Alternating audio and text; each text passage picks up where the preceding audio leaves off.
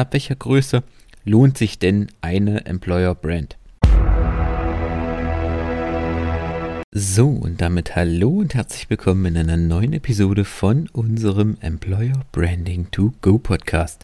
Mein Name ist Michael Kaufhold und ich heiße euch herzlich willkommen in einer weiteren Episode von unserem Employer Branding ABC für mehr Erfolg mit deiner Employer Brand.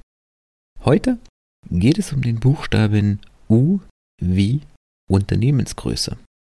Denn das ist einer der häufigsten Punkte, der häufigsten auch Kritikpunkte oder Rückfragen und Unsicherheiten, die ich, wenn ich mit neuen Kunden spreche, mit Unternehmen spreche, die sich mit dem Gedanken tragen, eine Employer Brand aufzubauen, der mir dort entgegengebracht wird.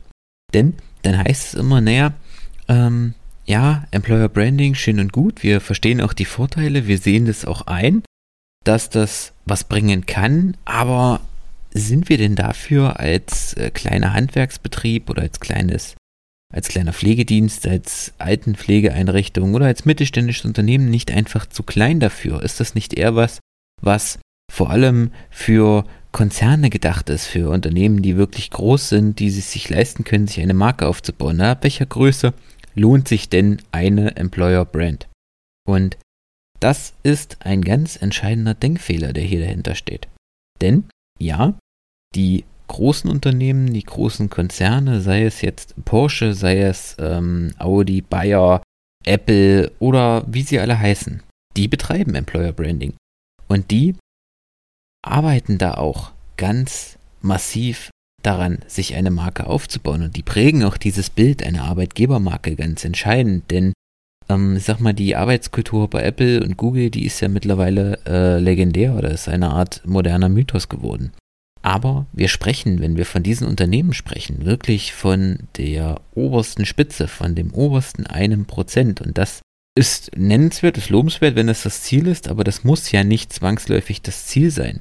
Auch die stehen letztendlich vor den gleichen Problemen wie der Hans Müller aus der Nachbarschaft mit seinem kleinen Betrieb und seinen zehn Angestellten. Auch die haben das Problem, dass sie Fachkräfte suchen, dass sie händeringend Mitarbeiter suchen, dass sie ähm, ausgebildete Fachkräfte haben, die in den nächsten Jahren in den Ruhestand äh, gehen und neue Fachkräfte anlernen müssen, neue Leute ausbilden müssen, offene Stellen besetzen müssen vor den Herausforderungen der Digitalisierung und äh, momentan auch mit den Herausforderungen der Corona-Krise zu kämpfen haben. Auch die stehen, wenn man es auf den Kern reduziert, vor den gleichen Problemen wie der mittelständische Fliesenleger von nebenan.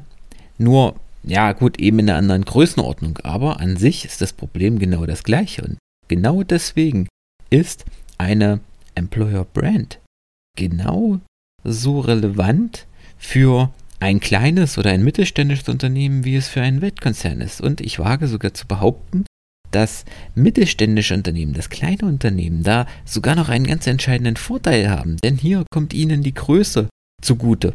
Die derzeitigen jungen Generationen, die jetzt auf den Arbeitsmarkt kommen, die wollen oft nicht einfach eine Nummer von 100.000 sein, wie es zum Beispiel in einem Konzern der Fall ist, sondern die suchen sich eher ein kleines oder mittelständisches Unternehmen, weil sie dort eben nicht nur eine Nummer sind, weil sie dort als Person auch wahrgenommen werden, weil sie dort auch als Einzelperson einen ganz entscheidenden Einfluss auf die Entwicklung des Unternehmens nehmen können oder die Wahrscheinlichkeit, dass sie als Einzelperson einen Einfluss auf die Entwicklung des Unternehmens nehmen, ist viel höher als bei einem großen Konzern. Und sie können dort nach etlichen Jahren dann auch darauf zurückblicken und sagen, hier, das habe ich aufgebaut. Dafür, dabei habe ich beigetragen, dass sich das Unternehmen in diese Richtung wirkt. Also sie sind hier viel eher Teil der Entwicklung im Unternehmen und das ist für die momentanen Generationen Y und Z, die jetzt auf den Arbeitsmarkt kommen, viel wichtiger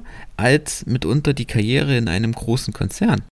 Vor allem auch hat ein kleines Unternehmen auch dahingehend den Vorteil, hier sind oft auch flache Hierarchien möglich. Denn der Arbeit, der Unternehmer, der Firmengründer, bis jetzt die erste oder vielleicht auch schon die Folgegeneration ist, hat oft hier einen viel kürzeren Dienstweg zu den neu einsteigenden Mitarbeitern, zu den normalen Mitarbeitern. Es gibt nicht erst noch fünf Management-Ebenen bis zwischen Vorstand und dem einfachen Mitarbeiter. Also ist hier auch eine viel engere Beziehung zwischen Führungskräften und Mitarbeitern möglich.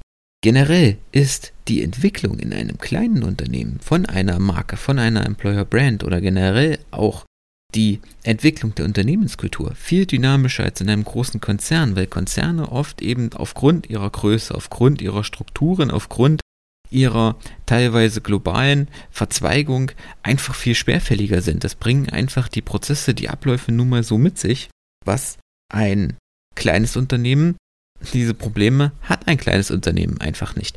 Und ein anderer wichtiger Punkt ist, dass wir gerade bei uns in Deutschland einen ganz, ganz starken Mittelstand haben, einen ganz starken KMU-Bereich. Also sind die Großkonzerne dort, die prägen vielleicht so diese Wahrnehmung. Aber wenn man sich jetzt mal die nackten Zahlen anguckt, was Unternehmer betrifft, was die Unternehmensanzahl betrifft und auch die Anzahl der Beschäftigten betrifft, dort ist der Mittelstand wesentlich stärker vertreten, aber er nimmt diese Stärke, die er ja eigentlich hat, noch viel zu wenig wahr. Und genau deswegen sollte hier ein Umdenken stattfinden und mehr kleinere und auch mittlere Unternehmen dazu, sich dazu entschließen, eine Employer Brand aufzubauen, eine Mitarbeiter, eine Marke aufzubauen, damit sie eben auch überregional bekannt sind, in ihrer Spalte, in ihrer Region, in ihrer Branche bekannt sind und sich ihrer eigentlichen Stärke, ihrer eigentlichen, ihrer Vorteile, die sie in diesem Bereich haben, einfach gewahr werden und diese auch nutzen können.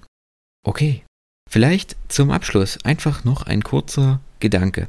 Die Frage, die sich ein kleines oder mittelständisches Unternehmen stellen sollte, ist nicht, habe ich die richtige Größe für eine Employer Brand, sondern die Frage, die du dir mit deinem Unternehmen einfach stellen solltest, ist, was könnte ich erreichen, wenn ich mit einer Employer Brand die offenen Stellen, die ich noch habe, jetzt besetzen könnte? Wie schnell könnte ich dann noch wachsen? Wie viel Umsatz mehr könnte ich machen, wenn ich die Stellen besetzen könnte, wenn ich meine Mitarbeiter länger halten könnte, wenn meine Mitarbeiter zufriedener wären?